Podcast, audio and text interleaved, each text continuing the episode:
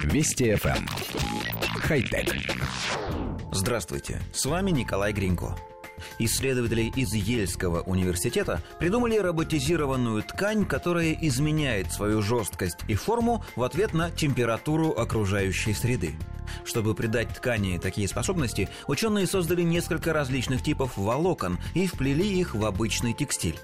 Первое волокно представляет собой эпоксидную смолу, заполненную частицами сплава филда, вещества, которое плавится при довольно низкой температуре в шестьдесят два градуса Цельсия.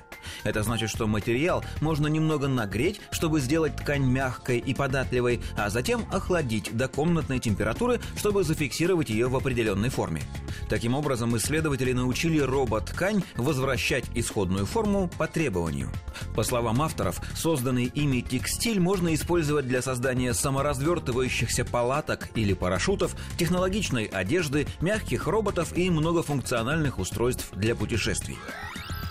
Коллектив редакции нашей программы недоумевает, почему авторы не подумали о самой главной области применения их технологии – о разглаживании штанов и рубашек.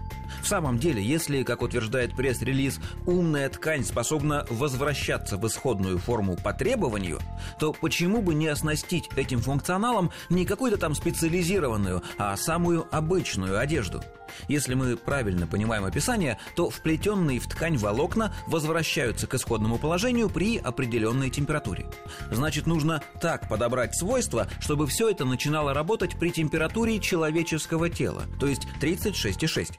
Берем мятую рубашку, надеваем ее, умные волокна нагреваются и выпрямляют ткань, возвращая ее к исходному, то есть выглаженному состоянию. Представляете, сколько можно сэкономить времени, сил и нервов, которые раньше приходилось тратить на работу с утюгом? Нам кажется, что это просто замечательная идея.